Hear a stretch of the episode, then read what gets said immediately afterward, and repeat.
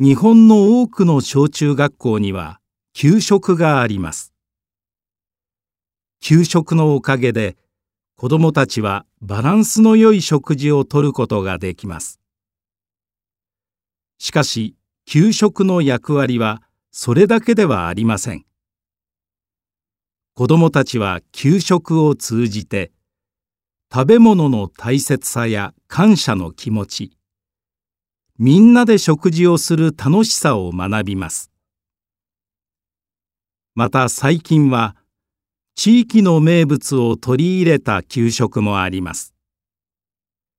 例えば大阪のある学校ではたこ焼きをメニューに取り入れていて子どもたちに喜ばれています。